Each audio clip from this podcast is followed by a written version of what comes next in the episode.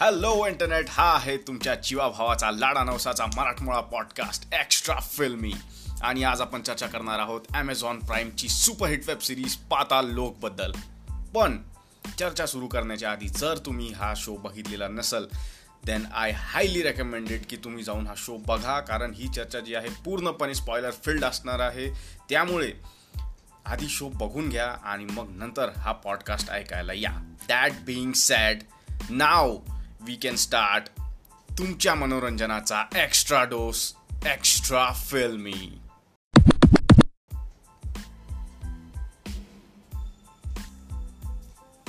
पाताल लोक पाताल लोक ही web series जी आहे ती सुदीप शर्माने लिहिलेली आहे ज्यांनी याच्या आधी Udta Punjab Sonchiriya N S ten आणि लाल कप्तानसारखे गंभीर सिनेमे लिहिलेले आहेत. आणि सुदीपच्या रायटिंगबद्दल सगळ्यात महत्त्वाची आणि सगळ्यात रेकमेंडेबल गोष्ट मला ही वाटते की तो ज्या प्रकारचं गांभीर्य आणतो त्याच्या कथानकामध्ये ते मला खूप म्हणजे भयावह वाटतं. म्हणजे उडता पंजाब किंवा एनिस्टेन बघताना आय वॉज ग्लॅड की मी तिथे नाही आहे जिथे या गोष्टी घडत आहेत same thing happens during Paatal Lok मला भीती वाटली त्या जागेची. मला वाटलं की थँक गॉड मी ह्या तालुक्यात या जिल्ह्यात या राज्यात नाही आहे जिथे हे सगळं होतं आहे कारण ज्या ग्रिटीनेसने सुदीप त्याचा स्क्रीन प्ले लिहित असतो म्हणजे उडता पंजाब येण्याच्या आधी आय डोंट थिंक कोणालाही आयडिया होता की पंजाबमध्ये ड्रग्सचा इतका मोठा प्रॉब्लेम आहे म्हणून. किंवा एन एस टेनमध्ये जे एन सी आर आहे किंवा गुरुग्राम आहे तिथे कुठल्या रेटने कुठल्या पद्धतीने क्राईम जो आहे वाढत चालला आहे या गोष्टींबद्दल आपण पूर्णपणे अनभिज्ञ होतो. आणि ज्या प्रकारे सुदीप ते सगळे पुरके फाडतो ज्या ज्या आपल्या कॉन्सेप्शन्स आहेत एका स्टेटबद्दल किंवा एका प्रकारच्या समूहाच्या लोकांबद्दल Sudip takes you straight into the harsh reality आणि ही सगळ्यात जमेची बाजू आहे पाताल लोकची. आय थिंक म्हणजे apart from the performances and everything सगळ्यात मोठी स्ट्रेंथ या शोची I think is the writing कारण इतका ब्रिलियंटली लिहिलेला शो आहे. हा लुजली हा बेस्ड आहे तरुण तेजपालचं जे पुस्तक होतं. The story of my assassins. Tarun Tejpal हे एडिटर होते तहलका डॉट कॉमचे ज्यांच्यावरती हल्ला झाला होता. आणि त्यांनी त्यांच्या असॅसिन्सबद्दल लिहिलं होतं हे पुस्तक. आणि ऑडली इनफ त्याचा जो मेन कल्प्रिट होता त्यांच्यावरती जो हल्ला झाला होता तरुण तेजपालचा त्याचं नाव होतं भूपेंदर त्यागी. आणि त्या पुस्तकामध्ये एक ॲक्च्युअल कोट आहे जिथे भूपेंदर त्यागीला हातोडा त्यागी म्हणून मेन्शन केलेलं आहे. बट बिकॉज काहीतरी ॲलिगेशन्स आहेत तरुण तेजपालवरती सेक्शुअल असॉल्टचे किंवा समथिंग ऑन दॅट लाईन्स शोने पूर्णपणे डिस्टंट केलेलं आहे. म्हणजे कुठेच या गोष्टीचा मेन्शन नाही आहे की स्टोरी इथून इन्स्पायर झालेली आहे. आणखी बऱ्याच गोष्टींचा इन्स्पिरेशन दिसला मला इथे. गंगाजलचा म्हणा किंवा गँग्स ऑफ वासेपूरचा हळूहळू जेव्हा आपण स्टोरीबद्दल बोलूयात तेव्हा या गोष्टी येतीलच. पण बेसिक जी इन्स्पिरेशन आहे या कथानकाची ती कुठे ना कुठे द स्टोरी ऑफ माय असेन्समधून आलेली आहे. म्हणजे सुरुवात तिथूनच होते आणि तिथून हा युनिवर्स खूप एक्सपांड करत जातो. या कथेला दोन डिरेक्टर्सने डिरेक्ट केलं एक आहे अविनाश अरुण ज्यांनी किल्ला पाताल लोक आणि तो तो मेनली सिनेमॅटोग्राफर आहे. तर त्यांनी सिनेमॅटोग्राफी केली. दुसराही एक सिनेमॅटोग्राफर आहे बट मेनली अविनाश जो आहे सिनेमॅटोग्राफीमध्ये इन्वॉल्ड होता. आणि दुसरा जो डिरेक्टर आहे तो प्रोसित रॉय आहे ज्याने परी डिरेक्ट केला होता अनुष्का शर्माचा. अनुष्का शर्मा एक्झिक्युटिव्ह प्रोड्युसर आहे. आणि मी अनेकदा बोललो आहे अनुष्काबद्दल की she is one of the best script choosers in the industry म्हणजे ती जेव्हा प्रोड्यूस करते she makes sure that she has a brilliant script and not just that म्हणजे ती अशा स्क्रिप्ट नाही निवडत की ज्या पैसे कमवतील खूप जेव्हा बनतील तेव्हा. बट शी मेक्स शुअर की ती अशा स्क्रिप्ट निवडेल की ज्या इतर कोणी निवडल्या नसत्या. किंवा निवडले असते तर त्यांनी त्या स्क्रिप्टने त्या किंवा त्या प्रोजेक्टने तेवढा पैसा कमावला नसता.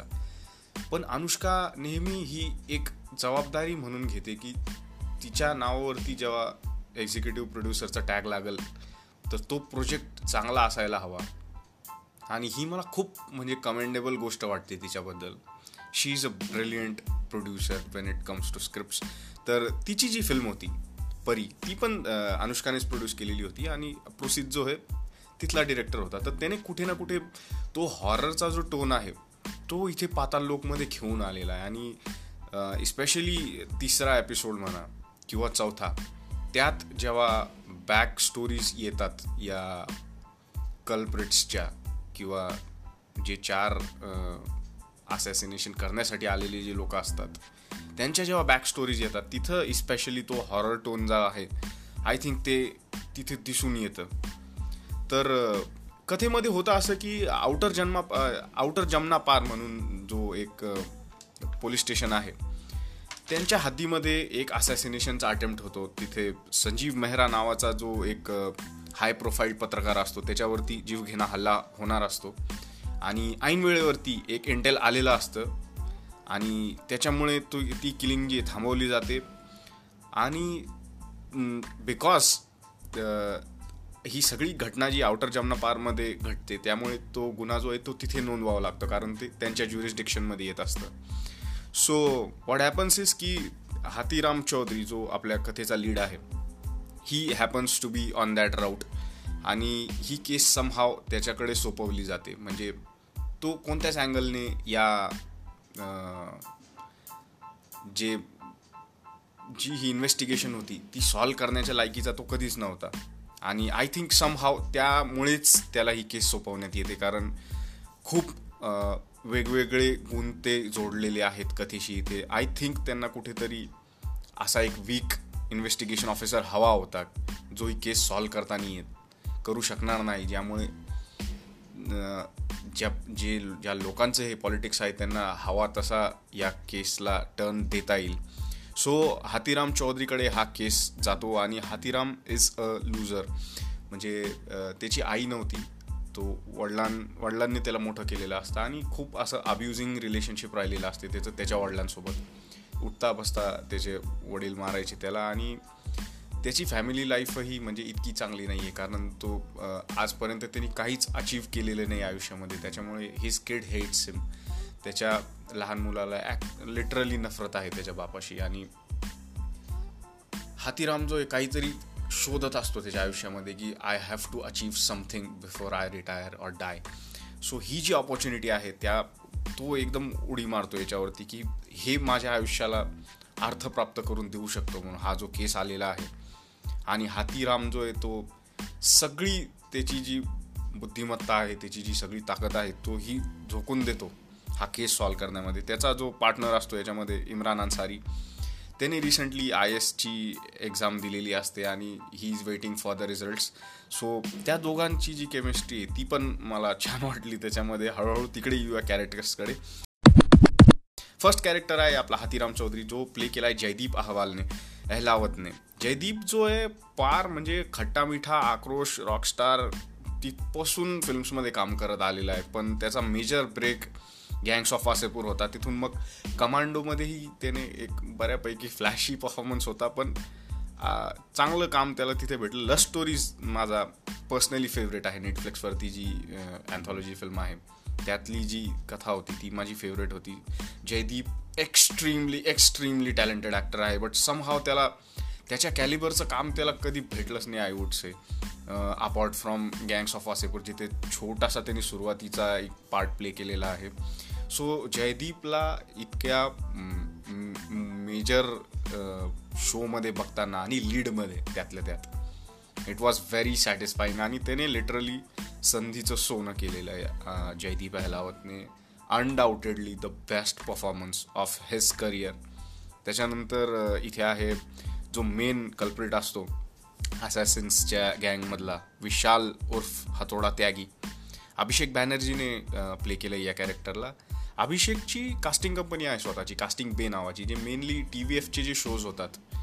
त्यांची कास्टिंग जो आहे अभिषेकची कंपनी करत असते कास्टिंग बे अभिषेकचं पण ॲक्टिंग करिअर फार म्हणजे it goes way back to Rang De Basanti म्हणजे तिथे जेव्हा सुरुवातीला त्या डॉक्युमेंटरी फिल्मसाठी ऑडिशन्स होत असतात कॉलेजमध्ये त्यातला एक ऑडिशनर जो असतो तो विशा अभिषेक बॅनर्जीने प्ले केलेला आहे. त्यानंतर टी व्ही एफ पिक्चर्समधला त्याचा जो रोल होता तो तर म्हणजे खूपच फेमस आहे. तू आर ए बेंचोदवाला त्यानंतर त्याने फिलोरी मिर्झापूर अशा छोटे मोठे रोल्स केलेले आहेत. स्त्री जेव्हा आला दोन वर्षांपूर्वी तो त्याचा बिग ब्रेक होता. म्हणजे तिथून जे हे नाव हाऊस होल्ड झालं अभिषेक बॅनर्जीचं तो घराघरांमध्ये पोचला स्त्रीच्या माध्यमाने.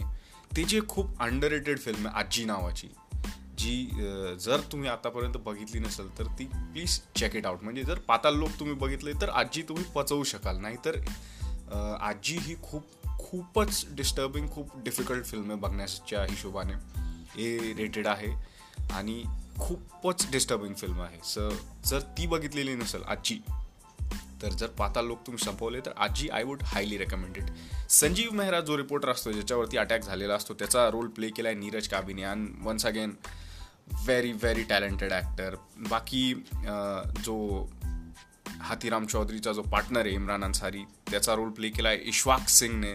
इश्वाक रांजना तमाशा तुम्बिन टू सारख्या फिल्म्समध्ये काम केलेलं आहे त्याने. त्यानंतर तोप सिंग जे कॅरेक्टर हे एक खूप इंटरेस्टिंग कॅरेक्टर वाटलं मला. ते जगजीत संधूने प्ले केलं हा मेनली जो आहे पंजाबी फिल्म्समध्ये काम करायचा. आणि he I I would say he खूप ब्रिलियंट कास्टिंग आहे. म्हणजे ही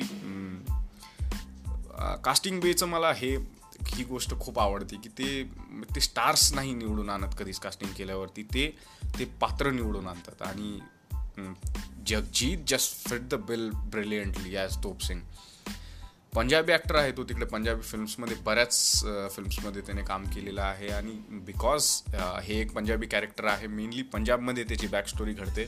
So it was very important की तो लहजा जो आहे तो पकडता आला पाहिजे त्या कॅरेक्टरला सो जगजीतने जो तोप सिंग सुंदर प्ले केला आहे एकदम. त्यानंतर चिनी नावाचं एक कॅरेक्टर आहे याच्यामध्ये जी ट्रान्सवुमन आहे ही कास्टिंग पण खूप खूप डिफिकल्ट होती. म्हणजे एखाद्या मुलीला देऊन टाकलं असतं तर ती प्ले करू शकली नसती. तर हिची प्रॉपरली आय थिंक मणिपूरमध्ये जाऊन हिची कास्टिंग झालेली आहे. आणि अपॉलॉजीज जर मी हे नाव चुकीचं प्रोनाऊन्स करणार आहे मेरंबम रोनाल्डो सिंग हे नाव आहे ज्या ॲक्ट्रेसने चिनी प्ले केली आहे. आणि ती ॲक्च्युली एक ट्रान्सवुमन आहे. तर मेहनत आपल्याला दिसते म्हणजे एक ॲक्च्युअल ट्रान्सवुमन कास्ट केली त्यांनी. म्हणजे तितका एफर्ट घेतला की ती त्या एथनिसिटीची असली पाहिजे ती त्या जेंडरची असली पाहिजे याची पूर्ण पूर्ण काळजी घेतली आहे शोच्या मेकर्सने so that was very good म्हणजे मेहनत जी आहे स्टार्ट टू एंड आपल्याला दिसते शोमध्ये शो जो आहे खूप खूपच गंभीर टोन आहे त्याचा. पण मग ब्लॅक कॉमेडी पण कुठेतरी आहे त्याच्यामध्ये.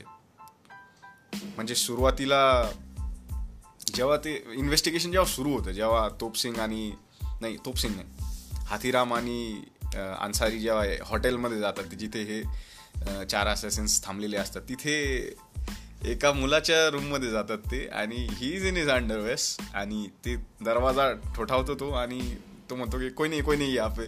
मग ते पोलीसवाले असतात त्यांना आतमध्ये घुसावंच लागतं आणि तिथे he is with a girl आणि तो म्हणतो की कझिन आहे सर कझिन आहे सर शादी की शॉपिंग ती इसलिए लेके आया था उसको लेकिन रूम में मिल रहा था तो हमने रूम शेअर किया. इतका हसलो मी तो सीन बघून.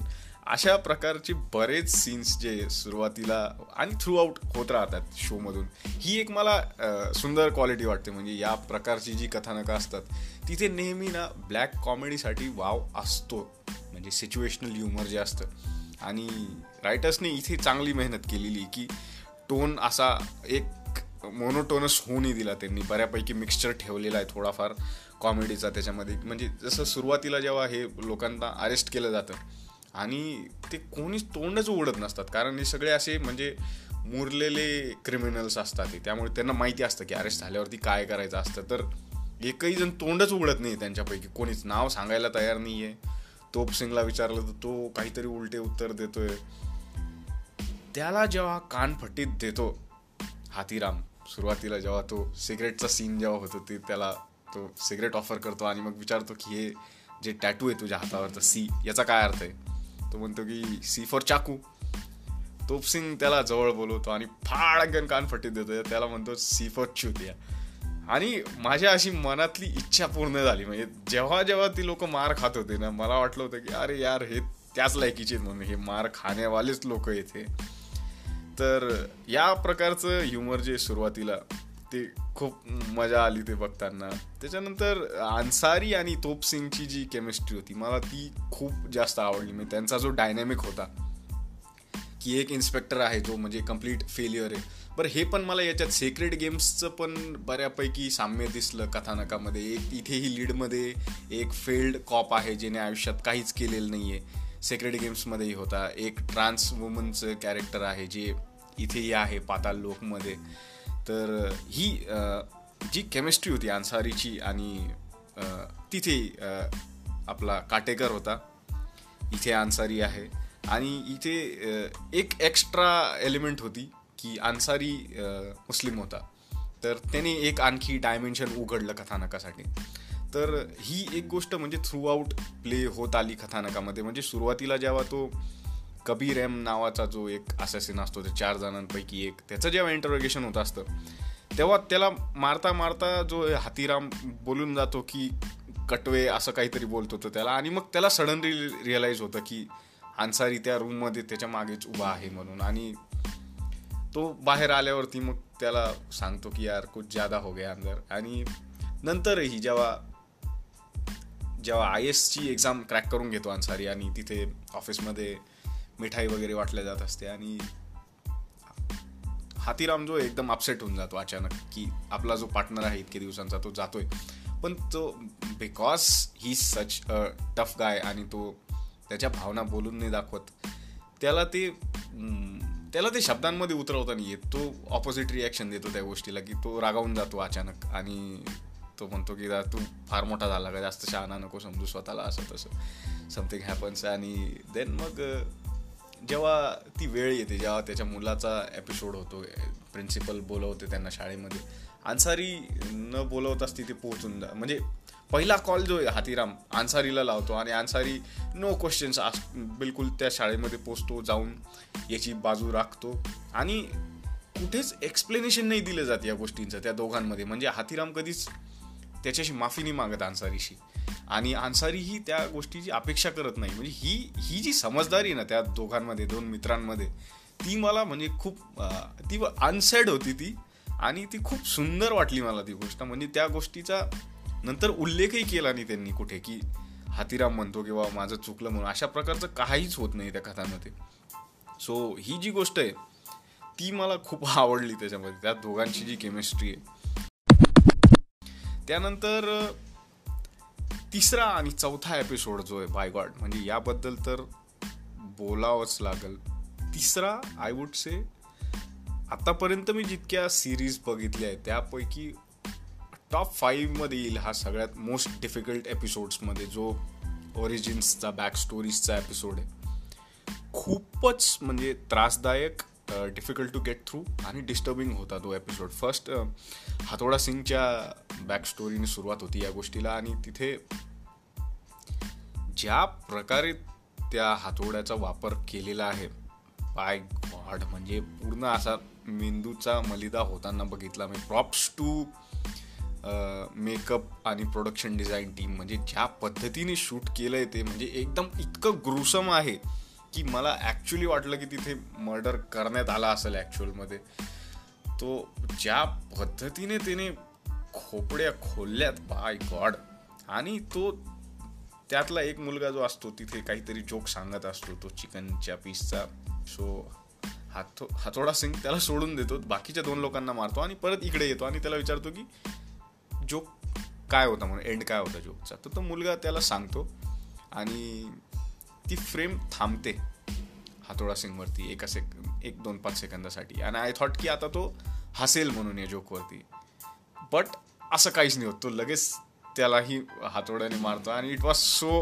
brilliantly done म्हणजे ती स्वर्व जी केली म्हणजे आपल्याला असं वाटलं होतं की इथे एक ह्युमन मुवमेंट येईल ह्या कॅरेक्टरचा बट तसं काहीच होत नाही. तो म्हणजे तो जोक फिनिश करू देतो त्याला आणि लगेच परत त्याला त्याची खोपडी खोलून टाकतो.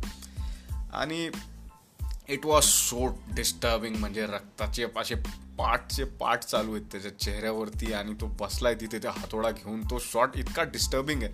म्हणजे यानंतर आता जेव्हा जेव्हा हातोडा मी हातात घेईल खेळावेळा ठोकण्यासाठी तेव्हा नक्की या सीनची आठवण येणार. याच्यापेक्षा जास्त डिस्टर्बिंग जी होती ती ओरिजिन स्टोरी होती तोप सिंगची ती खूप म्हणजे खूपच ट्रॅजिक वाटली मला. इथे अगेन फादर अँड सनची जी कॉन्सेप्ट आहे थ्रूआउट या शोमधून चालत असते की हाती हाती सिंगचा जो हातीराम जो आहे हातीराम. हातीराम जो आहे त्याच्या आणि त्याच्या वडिलांचं डायनॅमिक झालं किंवा त्याचं हातीरामचं आणि त्याच्या मुलाचं झालं किंवा इथे आता ह्या कथेमध्ये तोपसिंग आणि त्याच्या वडिलाचं झालं की तोपसिंगचा बाप जो आहे तो एकदम असा अब्युझिव्ह फादर आहे. तर तो उठता बसता तोपसिंग मार खात असतो आणि ही इज व्हेरी डिप्रेस्ड आणि मग त्याच्या कम्युनिटीमध्येही त्याला बुली केलं जातं. कारण तो अलिजेडली एका I think sort of Dalit समाजामधून आलेला असतो. मंजार जातीचा असतो तो. तर तिथले सिख मुलं जे असतात ते ते त्याला हिनवत असतात चिडवत असतात. छोटी लुल्ली वगैरे. म्हणजे खूप असा लो लेवलवरती त्याचं बुलिंग चालू असतं. आणि बिकॉज रीड की हड्डी है नाही हा एकदम असा पिचलेला असतो सुरुवातीपासून. म्हणजे जन्मल्यापासूनच तो त्याच्या बापाचा मार खात आलेला असतो. त्याला फाईट बॅक करता येत नाही आणि जेव्हा तो एका दिवशी मार खात असतो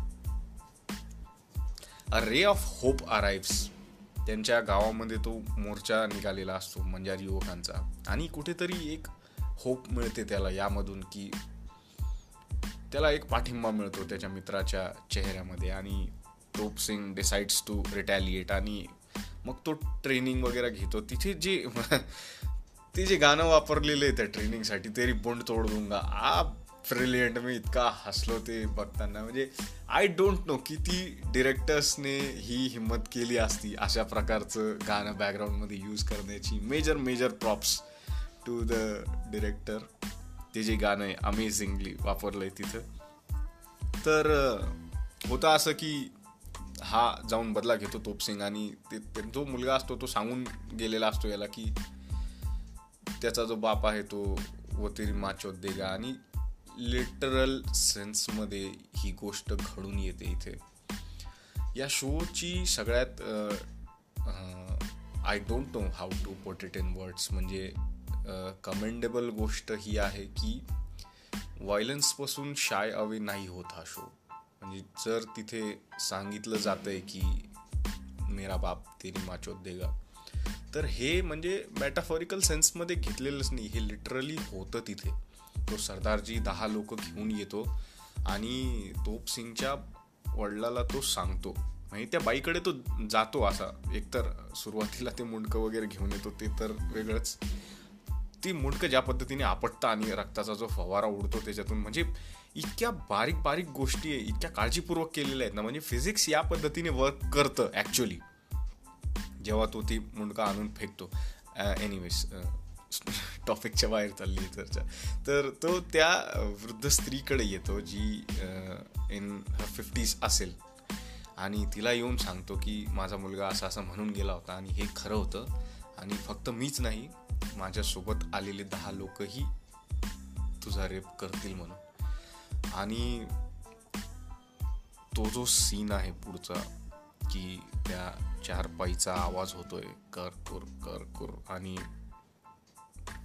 तो सीन ॲक्च्युली दाखवला आहे त्यांनी तिथे की हा सरदार एका वृद्ध स्त्रीचा रेप करतोय तिथे आणि ती तिने बिचारीने तोंडामध्ये तिची ओढणी दाबलेली आणि ते जे व्हिज्युअल आहे की तिचा पती आणि तिचा धीर त्यांच्यासमोर हे होतं आहे आणि she is in she is a woman in fifties in her fifties like not saying की रेप हा तरुण स्त्रियांसोबतच होतो किंवा व्हायला हवा not at all implying that but त्या बाईचं वय आहे का या गोष्टी सहन करण्याचं? आणि तिच्या समोर तिचा नवरा तिचा धीर ते रडतायत.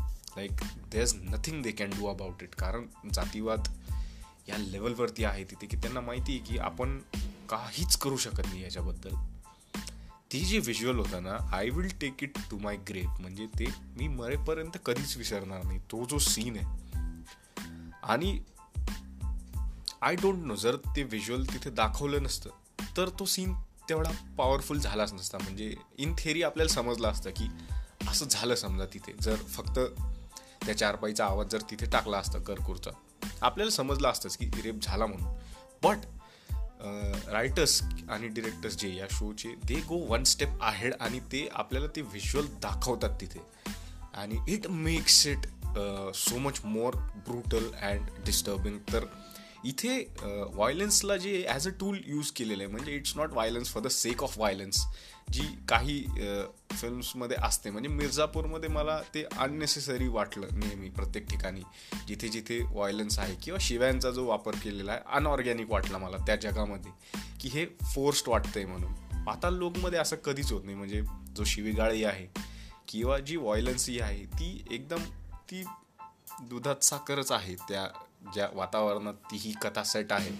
ते ॲब्सल्युटली बिलिव्हेबल आहे की या इथले लोक या पद्धतीने बोलत असतील किंवा या गोष्टी इथे घडत असतील.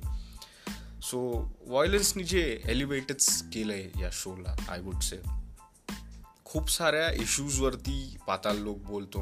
म्हणजे जातीवाद झाला.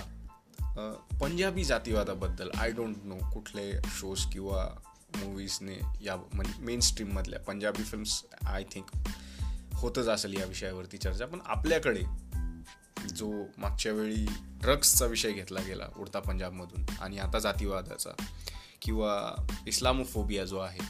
इस्लामोफोबिया पण फार इंटेन्सिटीने आलेला आहे इथे. म्हणजे कबीर एमचं जे कॅरेक्टर होतं आणि त्याच्या थोडं आणखी मागे जातो. का बऱ्याच शोजने ही आता एक टेक्निक डेव्हलप केलेली आहे की जेव्हा इंट्रो येतो त्याच्या आधीचा जो सीन असतो ज्याने शो ओपन होतो तो एंटायरली डिफरंट असतो. म्हणजे एका वेगळ्या टाईमलाईनमध्ये घडत असतो आणि इंट्रो झाल्यानंतर जो शो परत आपल्या मूळ कथानकाकडे येऊन जातो. तर या शोमध्ये बऱ्याचदा असं होतं की सुरुवात जी हे एखाद्या वेगळ्या सीनने होते आणि नंतर कुठेतरी त्या सीनचा रेफरन्स येतो एपिसोडमध्ये सुरुवातीलाही तो जेव्हा ट्रेनचा किस्सा दाखवलेला आहे की हे लोक अलिजेडली चिकन खात असतात ट्रेनमध्ये आणि त्यावेळेलाच कार सेवक आलेले असतात. आणि ते मारतात यांना येऊन बाहेर. किंवा चिनीवाला जो एपिसोड होता सुरुवातीचा की ते दोन मित्र असतात आणि ते सर्वायवलसाठी काय काय करत असतात ट्रेन्समध्ये ट्रेनचा कनेक्शन बघा दोन्ही ठिकाणी ट्रेनचं कनेक्शन वापरलेलं आहे. तर तिथे सुरुवातीला आपल्याला समजत नाही की हा सीन नेमका कशासाठी आलेला आहे किंवा याचा रोल काय आहे या कथानकामध्ये. आणि नंतर कुठेतरी जेव्हा त्याचं कनेक्शन जोडलं जातं I felt it was so smoothly and so beautifully done म्हणजे लिखाणामध्ये खूपच सुंदर आहे ही कथा जी आहे. Anyways coming back to the islamophobia की अन्सारीचं जे कॅरेक्टर त्याला सुरुवातीपासून म्हणजे त्याला इवन दो एक पोलीस ऑफिसर असूनही त्याला या या गोष्टीचं हे त्याचे परिणाम त्याला भोगावे लागतात की तो त्याच्याकडून सुरुवातीला एक क्रिमिनल जो सुटून जातो जेव्हा चेस चालू असतं. त्या चेसमध्ये म्हणजे एक गोष्ट इतकी मस्त केलेली आहे की पळत नाही पोलीसवाला. कुठेतरी त्याला एक बाईक भेटते आणि तो ती बाईक घेऊन मागे लागतो त्याच्या. अँड आय थॉट की किती म्हणजे डोकं दाखवलं इथे किंवा पोलीसवाले इतके मूर्ख नसतात की सगळीकडेच मागे पळत आहेत म्हणून जनरली हा एक ट्रोप झालेला आहे की चेस असली तर ती पायंदळीच व्हायला पाहिजे ती फायनली अनुराग कश्यपनेच मोडली गँग्स ऑफ वासेपूर टूमध्ये जेव्हा त्याने व्हेकल चेस दाखवला. आणि इथेही मग अन्सारी जो असतो बाईकवरती मागे लागतो आणि तिथे ॲक्सिडेंट वगैरे जो होतो मूर्खपणा. म्हणजे कॉमेडी ऑफ एरर्स होते कुठे कुठे एनिवेज तर अन्सारीला जो आहे तो नेहमी त्याला त्याची किंमत चुकवावी लागते. तो एक मुस्लिम असल्याची. म्हणजे नेहमी कुठेतरी कटवा वगैरे हे शब्द त्याला ऐकावेच लागतात किंवा त्याच्या मोटिव्सवरती जो आहे नेहमी शंका घेतली जाते. किंवा कबीर एमची जी स्टोरी होती की त्याच्या वडिलांनी ते ज्या प्रकारे त्यांची आयडेंटिटी लपवलेली असते बिकॉज त्याने एक मुलगा गमावलेला असतो. सो या प्रकारच्या गोष्टी ज्या होत्या बऱ्याच ठिकाणी येतात याच्यामध्ये. तो वेगवेगळे विषय हँडल करत राहतो पाताल लोक आणि इतका कॉम्प्लिकेटेड पद्धतीने करतो की आय थिंक सातव्या एपिसोडपर्यंत आपल्याला पूर्णपणे माहिती नसतं की नेमकं काय होतं आहे कथानकामध्ये. आणि ही मला खूप आवडली ही गोष्ट. चौथा जो एपिसोड होता चिनीचा जो ओरिजिन स्टोरी होती अगेन त्यांच्या लहानपणाची जी गोष्ट सांगितलेली त्यातून. ती पण मला खूप म्हणजे डिस्टर्बिंग वाटली. म्हणजे एक ट्रान्स वुमन कॅरेक्टर आहे तुमच्याकडे तर जेलमध्ये टाकायचंय तिला. कुठल्या सेलमध्ये टाकशाल? स्त्रियांच्या सेलमध्ये टाकलं तर तिथली स्त्री म्हणते की मी हिच्यासोबत सिक्युअर्ड फील करत नाही. पुरुषांच्या सेलमध्ये टाकलं तर तिथे आंघोळ करायला जेव्हा ती बसते तेव्हा तिच्या बाजूचाच जो सेलमेट आहे तो तिथे मास्टर बेट करतोय तिच्या समोर. And there is nothing she can do about it या प्रकारची जी हेल्पलेसनेस आहे इतकी भयावह वाटली मला ती बघून. आणि पहिल्यांदा इतक्या इंटेन्सिटीने या प्रॉब्लेम्स जाणवल्या. म्हणजे याचा विचारही केला नव्हता मी आजपर्यंत की एक ट्रान्सवुमन आहे तुमच्याकडे जिला तुम्ही जेलमध्ये टाकताय. तिला तुम्ही नेमक्या कोणत्या सेलमध्ये टाकणार? आपली सरकार किंवा आपला सिस्टम जो आहे त्या त्या लेवलला अजून पोचला नाही आहे की आपल्याकडे आपण या तिसऱ्या लिंगाचाही विचार करतोय म्हणून. तो एक प्रॉब्लेम जो इथे मला म्हणजे खूप प्रकर्षाने जाणवला. तिची ही जी बॅक स्टोरी होती म्हणजे चाइल्ड रेप जो असतो तेही इतकं इतकं त्रासदायक होतं बघायला. आणि या शोची एक रिअकरिंग थीम मला अशी वाटली की प्रत्येक जो विलन आहे तो कुठल्या ना कुठल्या स्टेजला त्यांच्या आयुष्यामध्ये तो एक पीडित होता. आणि तो हळूहळू मग तो एक क्रिमिनल बनत गेला पुढे. सो कथानक जस ज्या पद्धतीने सुरू होतं ते त्या पद्धतीने संपत नाही. संपता संपता ते फार कॉम्प्लिकेटेड होऊन जातं. म्हणजे आता येतो मी याच्यावरती परत जेव्हा कन्क्लुजनबद्दल आपण चर्चा करूयात. एक जो सीन आहे एपिसोड सिक्समध्ये जो होतो हातीराम आणि त्याच्या मुलाची कथानक जेव्हा येतं त्याचा मुलगा जो असतो तो त्याच्या कम्युनिटीमध्ये फिट होऊ शकत नाही. म्हणजे वडिलांनी खूप पैसे खर्च करून मेहनत करून त्याला एका कॉन्व्हेंटमध्ये टाकलेला आहे की मुलाला माझ्या चांगलं एज्युकेशन भेटावं. पण तो एकदम फिश आउट ऑफ द वॉटरसारखं फील करतो तिथे गेल्यावरती. की तिथे एकदम हायफाय मुलं येत आहेत आणि इंग्लिश बोलणारे आहेत ज्यांच्यासोबत मुली फिरतात आणि हा बिचारा एकदम गबाळ्यासारखा राहतो. डोक्यावर चपचप तेल लावलेलं असतं त्याच्या आणि तो त्याला त्याची फुटिंग शोधता येत नाही तिथे. तो त्या मित्रांसोबत बसतो जे आजूबाजूच्या लोकॅलिटीमध्ये राहतात आणि ते ऑब्विसली वाईट संगत जी म्हणतात त्या पद्धतीची पोर आहेत. आणि त्यांच्यासोबत त्यांचं उठणं बसणं असतं. कुठेतरी ड्रग्स घेणं सुरू होतं. हत्यारं हाती लागायला लागतात. बेटिंग वगैरे या प्रकारच्याही गोष्टी. सगळ्या ज्या वाईट गोष्टी असतात ज्याच्यासोबत एका टीनेजरचा संबंध नको यायला त्या सगळ्या गोष्टींचा संबंध त्या मुलाचा येतो. आणि एक पॉईंट असा येतो की जेव्हा तो त्याच्या क्लासमध्ये गन घेऊन जातो आणि तिथे मोठा किस्सा होऊन जातो. आणि ती गन जी आहे ज्या मुलाची होती. आता ती त्याला परत पाहिजे आणि तो जो आहे धमकावतोय हातीरामच्या मुलाला. आणि सहाव्या एपिसोडमध्ये फायनली हातीराम जो आहे डिसाईड करतो की आता शोधायचे जाऊन. हा कोण आहे म्हणून नेमका. गुलपानाक जी ते त्याच्या पत्नीचा रोल जिने प्ले केला आहे तिला तो एक झापड मारून देतो टेन्शन टेन्शनमध्ये आणि Hathiram is on a rampage म्हणजे माझा सगळ्यात फेवरेट सीन आहे या सिरीजमधला एपिसोड सिक्समध्ये जो करतो हातीराम त्या मुलाला उचलतो त्याला सांगतो की सांग ही कोणाची बंदूक आहे म्हणून. तो त्या ॲड्रेसवरती जातो ती रिक्षा घेऊन. आणि तिथे एक एक एक एक जण त्याला मारायला येत असतो आणि हाथीराम एकटाच पुरून उरतो सगळ्यांना धडाधड धडाधड मारत. आणि एक जण पडलेला असतो खाली आणि तो उठणार असतो अन्सारी तेवढ्यामध्ये जाऊन त्याला असं पकडून घेतो हातीराम जातो आणि वरती जिन्यावरती तो जो मेन गँगस्टर आहे तो उभा असतो आणि तो तिथून त्याला शिव्या देत असतो ठुल्ले वगैरे हे ते. तो जाऊन त्याला सा ती बंदूक देतो आणि त्याला सांगतो की याच्यानंतर माझ्या मुलाच्या माघारी यायचं नाही म्हणून तुझा माझा हिशोब चुकता झाला. आणि तिथे जी इंटेन्सिटी दिसून आली त्या पात्राची की हा काय करू शकतो म्हणून त्याच्या जर तो अवकातीवरती उतरून आला तर तो आठ दहा लोकांना सहज पुरून उरू शकतो. आणि ही डज दॅट आणि तो जेव्हा उतरून येत असतो तिथून तो मागचा गँगस्टर काहीतरी त्याला म्हणतो की एका फोनमध्ये तुला सस्पेंड करून टाकलं समथिंग लाईक दॅट आणि हातीराम त्याला म्हणतो की तेरा फोपा पहिले से सस्पेंड ओके बैठा आहे. It was such a bad ass scene like जो स्वॅग होता त्या पात्राचा तो नेक्स्ट लेवलला होता त्याच्यामध्ये.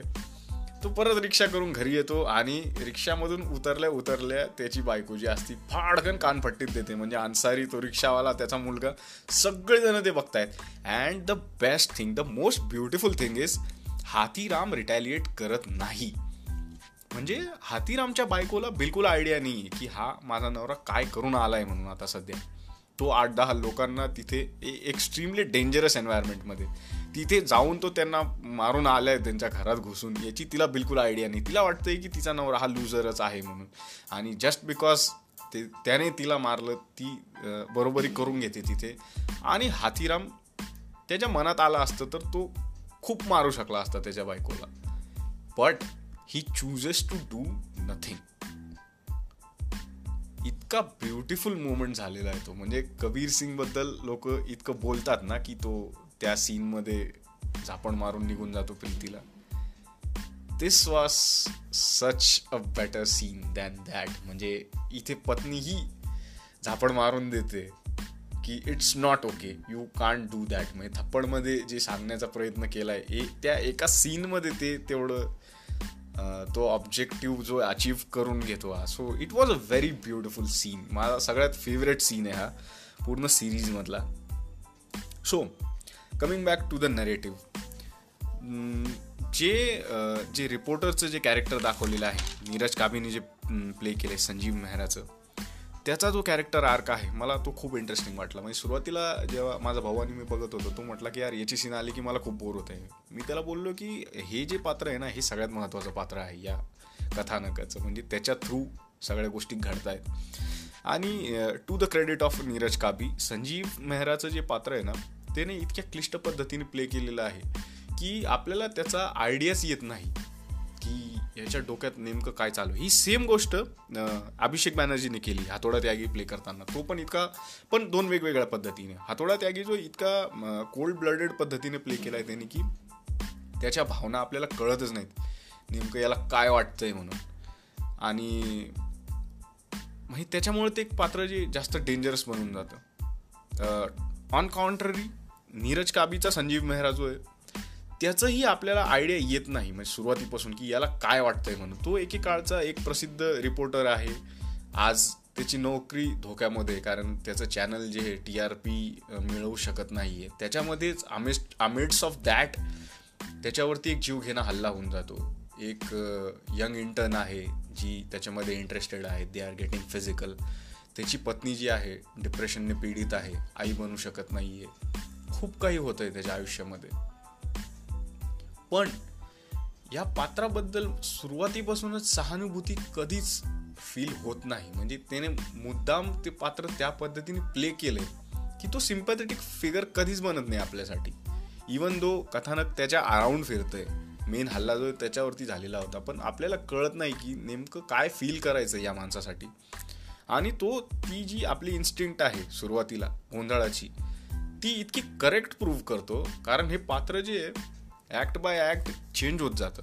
म्हणजे सुरुवातीला आपल्याला थोडाफार असेल काहीतरी मनामध्ये या माणसाबद्दल की यार विचार आहे याच्यावरती अटॅक झाला त्याची नोकरी जाते. पण हळूहळू जेव्हा त्याची शेड्स उघडायला लागतात त्या माणसाचे की मीडियाचा जो रोल दाखवला आहे तिथे त्याला सांगितलेलं असतं की जे तुझे किलर्स आहेत त्यांचं नाव कुठेच अनाऊन्स करायचं नाही. आणि हा माणूस मग त्याची नोकरी वाचवण्यासाठी त्या इन्फॉर्मेशनचा मिसयूज करायला लागतो. स्वतःच त्याच्या त्याच्यावरती जो हल्ला झाला होता ती स्टोरी घेऊन तो जेव्हा रन करायला लागतो त्याचंच रिपोर्टिंग करायला लागतो. आणि त्याच्या बेसिसवरती त्याचं करिअर जो आहे तो रिबिल्ड करण्याचा प्रयत्न करतो. ज्या माणसाला त्याने एकदा बर्बाद केलं होतं स्टिंग ऑपरेशन करून त्याच्याशीच हातमिळवणी करून ज्या चॅनलमधून तो काढला जाणार होता त्याचं पूर्ण क्रिएटिव्ह कंट्रोल मिळवतो.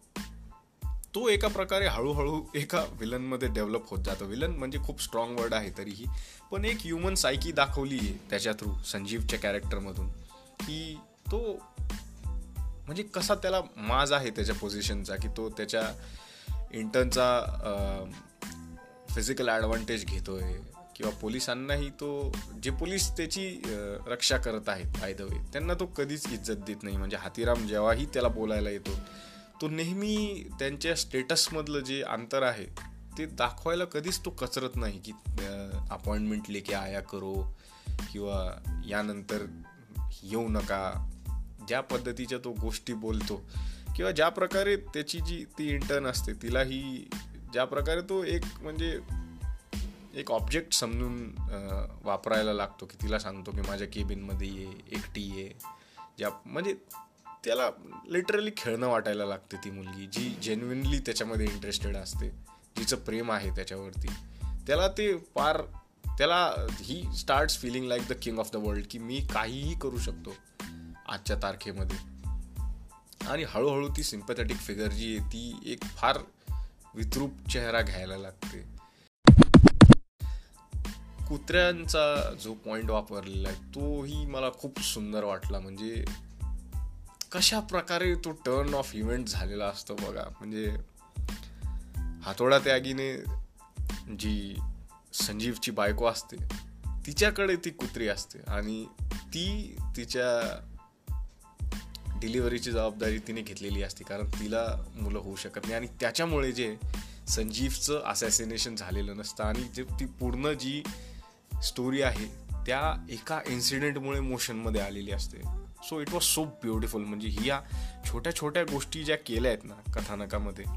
आणि सुरुवातीला आपल्याला ज्या ज्या गोष्टी वाटत असतात म्हणजे छोटे छोटे क्लूज जे आहेत ना सुरुवातीपासून सोडून ठेवलेले आहेत. जेव्हा हा मेन पहिला जो असॅसिनेशन अटेम्प्ट होणार असतो त्या ब्रिजवरती तेव्हा डी सी बी भगत जो आहे विपिन शर्माने ज्याला प्ले केलेलं आहे ते जेव्हा गाड्यांमधून उतरून येतात मारण्यासाठी या चौघांना. आणि तिथे एक न्यूज व्हॅन असते आणि याला समजतं की आता हे न्यूजवाले ऑन कॅमेरा हे सगळं कव्हर करतील आणि तो तिथेच काहीतरी त्याच्या लोकांना इशारा करतो की नाही नाही नाही आता नाही म्हणून. आणि तिथेच आपल्याला थोडा एक आयडिया लागतो की यार काहीतरी चुकल्यासारखं वाटतंय.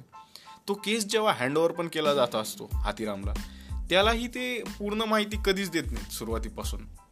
सो आपल्याला नेहमी माहिती असतं की यार इथे काहीतरी फिशी आहे म्हणून. म्हणजे जशा वाटतायत गोष्टी तशा नाही आहेत आणि हळूहळू त्याचा स्कोप जो आहे कथेचा तो इतका विस्तारित होत जातो की ती कथा इतक्या ठिकाणी जाऊन पोचते की आपल्याला आयडियाही नसतो त्या गोष्टीचा. म्हणजे चित्रकूट असेल किंवा पंजाब असेल किंवा नंतर मास्टरजीचं जे पात्र आहे जो ओव्हरऑल जो राजकारणाचा अँगल दाखवला आहे नंतर जो नवव्या एपिसोडपर्यंत एक्सप्लोर केला जातो तो म्हणजे खूपच क्लिष्ट पद्धतीने कथानक मांडलेला आहे. त्यातही म्हणजे चित्रकूटचा जो सीन आहे तो सेम मला गंगाजलची आठवण झाली त्याची बघून की तो जेव्हा त्या पोलीस स्टेशनवरती जातो आणि तिथे विचारतो काही व्यवस्था आहे का हातपाय धुण्याची? आणि ती सांगते की अमुक कुठलं तरी हॉटेल आहे तिथे गेलात तर नाश्त्याची वगैरे पण सोय होऊन जाईल. गंगाजलमध्ये सेम तसंच झालेलं असतं. जेव्हा पहिल्यांदा रिपोर्ट करायला जातो तिथे अजय देवगण आणि तिथे गेल्यावरती ती पूर्ण नाश्ता वगैरे मागवतात. तिथला कुठला तरी कॉन्ट्रॅक्टर असतो त्याच्या हाताने. तो ती छान छोट्या छोट्या ओमाजेस दिलेल्या आहेत पाताल लोकमध्ये. सो ज्या पद्धतीने ती कथा अनफोल्ड होते शेवटी शेवटी रिक्षावाल्याचं कॅरेक्टर आहे त्यामध्ये ती फार मला क्यूट वाटलं. त्यातलं अन्सारी आय एस क्रॅक करून घेतो त्याचं कथानक कुठे जाते आणि शेवटी जेव्हा कथा संपली आय वॉज लाईक काय कन्क्लुजन होतं नेमकं? आणि म्हणजे सुरुवातीला ज्या आपल्या अपेक्षा होत्या या कथेकडून त्या इतक्या ड्रास्टिकली बदलत जातात नंतर. म्हणजे प्रत्येक विलन जो आहे तो कुठेतरी पीडित असतो. आणि निगेटिव्ह ग्रे शेड्स आहेत प्रत्येक पात्रामध्ये. आय थिंक म्हणजे हातीराम आणि अन्सारी जर सोडला तर सगळीच कॅरेक्टर्स जे आहेत ग्रे शेड्सवाले आहेत तो एक ती मला गोष्ट खूप आवडली त्यामध्ये.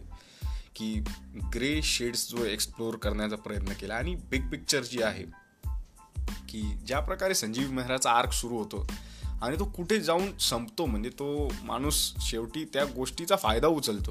त्याच्यावरती जो जीवघेणा हल्ला झालेला असतो आणि जो डॉमिनो इफेक्ट घडून येतो त्याच्यातून की काय काय होतं म्हणजे मास्टरजी झाला किंवा हातोडा त्यागी जो होता त्याच्यामुळे काय झालं किंवा हे लोक कुठून कुठून आलेले होते.